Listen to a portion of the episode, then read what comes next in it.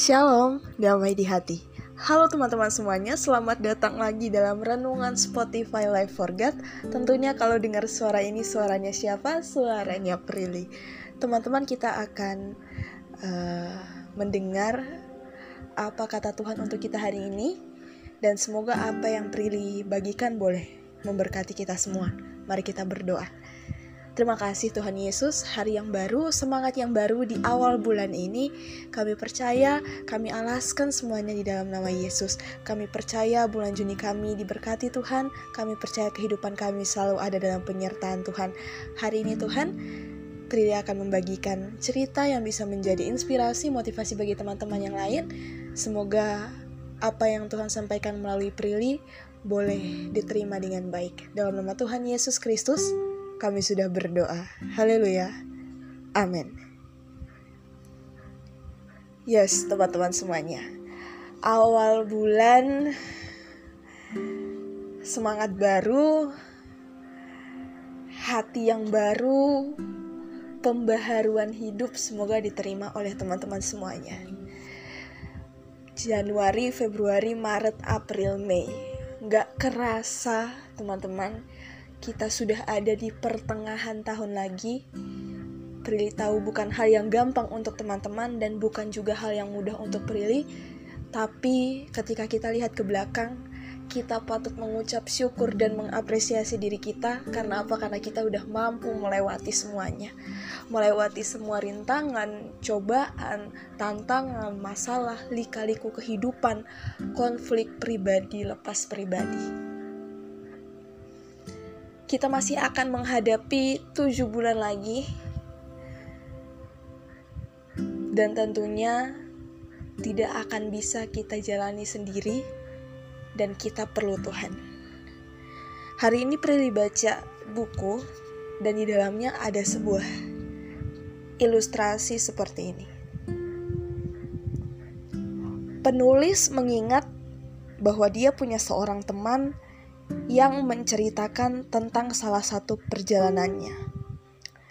Temannya ini adalah seorang fotografer yang rajin. Dan setiap hari dia berdiri di buritan perahu untuk menantikan kehadiran seekor paus. Nah, satu pagi ia menyadari seekor penguin kecil melakukan tarian lucu di atas lapisan es teman-teman boleh membayangkan ketika penguin atau mungkin teman-teman lihat video di YouTube ketika penguin berjalan atau mungkin melakukan lompatan-lompatan kecil dan dia menggoyang-goyangkan tangannya atau sayapnya lah ya kan? Laki-laki ini, temannya ini yang adalah seorang fotografer, ketika melihat hal itu, ia berkata, Sepanjang waktu, saya menantikan seekor ikan paus, dan penguin kecil ini datang lalu berkata, "Jangan lupakan saya." Dia menunggu seekor paus setiap hari. Jadi ketika paus itu melompat, dia atau datang ke permukaan air ia ingin mengambil gambarnya tetapi yang datang kepadanya adalah penguin kecil yang lucu. Dan dia merasa penguin itu berkata kepadanya jangan lupakan saya. Intinya teman-teman fokuslah pada apa yang ada di depan kita sekarang. Apa yang akan kita hadapi? Sekecil apa pun itu.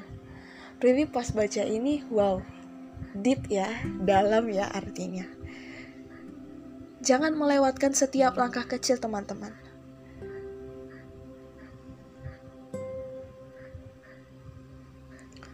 Fotografer dari ilustrasi tadi mungkin dia bisa kecewa ya karena dia udah capek-capek nunggu ingin mengambil jepretan yang bagus yang di dalamnya ada ikan paus tapi yang datang malah penguin